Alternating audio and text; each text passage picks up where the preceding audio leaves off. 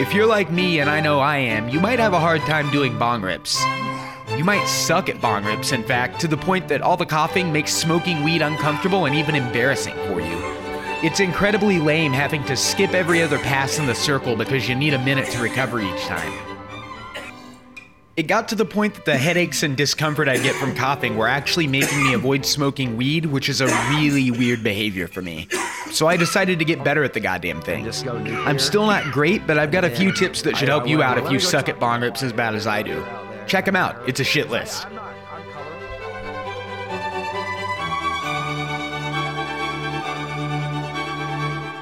Let's get the big obvious one out of the way first.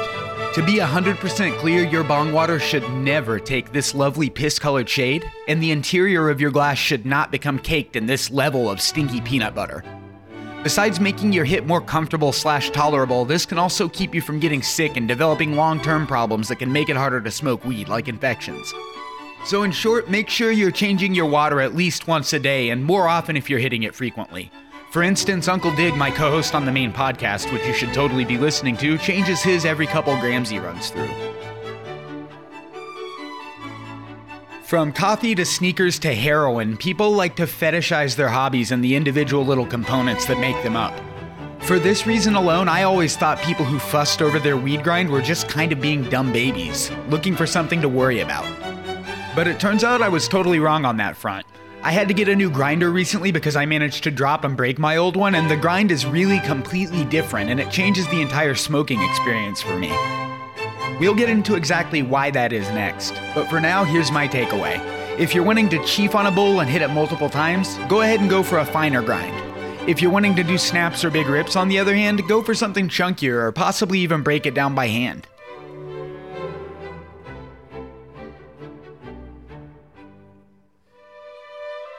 However, you prefer your grind, you're going to want to make sure you don't actually pack the weed in when you pack the bowl. Pushing it down creates less space between the baby nugs for oxygen to combust, which makes for a harsh, hot hit. That's in part because you have to keep the lighter flame on it that much longer just to keep it going. Instead, and some people will tell you not to do this, pack that shit loose. Build it piece by piece if you're feeling motivated enough. That gives the oxygen space to burn by my scientific research, and it lets your bowl combust even more evenly. That in the end lets you take fuller rips that taste a lot better, at least if you're me. Some people will tell you that loose packs result in Scooby snacks floating around in the water. That is a valid concern, but only for people living in countries that haven't discovered the new technology known as bowl screens yet. For everyone else, try a looser pack and see if it doesn't give you a smoother hit.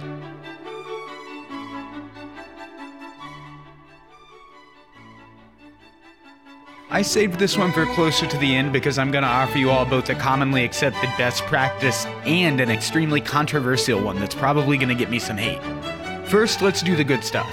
I have waited hempwicks for a long time because it seemed like just more hippy dippy weed bullshit. Then I saw my dude Uncle Dig using one in his Insta videos, and I said to myself, well, if he uses one, it definitely is hippy dippy bullshit, but this dude's also really good at smoking weed. So I got a roll of my own, and it turns out these things are actually pretty cool. The ones I bought are kind of a bitch to keep lit, but if you do it right, they give you a lot of extra flavor. I never realized how much the taste of lighter fluid could influence the taste and smoothness of a bowl. It brings a whole new dimension to the weed smoking experience and makes it a lot easier to take bigger rips without coughing, at least for me. Now for the controversial part. Feel free to tell me what a dumbass I am in the comments. And subscribe while you're at it. Here it comes. Torch lighters aren't always so terrible to use in a bong, especially if you're doing bong snaps by yourself. Now, they might break your glass if you aren't careful, and that does suck, but hear me out here. If you just quickly tap your weed with a torch just enough to let it get heated up, the weed pretty much takes care of itself from there. I found that weed lit from a torch tends to taste a little better than stuff from a big lighter, and it's definitely way easier to take a big hit in. Probably at least in part because you're minimizing the amount of lighter fluid you're taking into your lungs.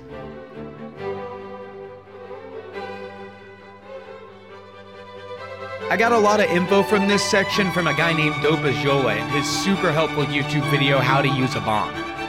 The big thing here is a lot of people want to nuke the bowl and pull on it pretty much as hard as they can the second the lighter touches the weed. Like they're pulling it damn near max before they ever take the bowl out of the slide.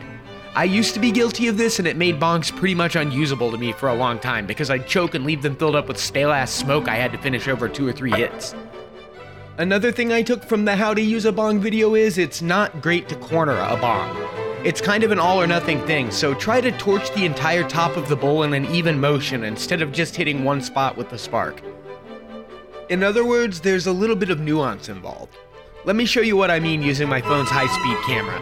You can kinda see how hard I'm pulling by how bright the cherry in the bowl is. I never really pull hard, just basically doing enough to get the right amount of smoke into the chamber. And then when the smoke looks just opaque enough in there, I pull the bowl out of the slide and that's the point when I hit really hard. The point is to kind of shotgun the smoke, which you've optimized by burning evenly and without using too much lighter fluid, right down into your lungs as quickly as possible. If you hit it like a joint or a vape and just pull as hard as you can the whole time, you're going to choke, and that choking shit sucks. I'm Evan, and this has been the Bong Loads and Bullshit shit list. Since you've made it this far, why not go ahead and subscribe and check out the main podcast? I think you'll like it. It's available on YouTube, Apple Podcasts, Spotify, and pretty much anywhere else you can find a podcast. Thanks for listening, stay medicated, and hopefully some of the info you got here will help you take bigger bong rips.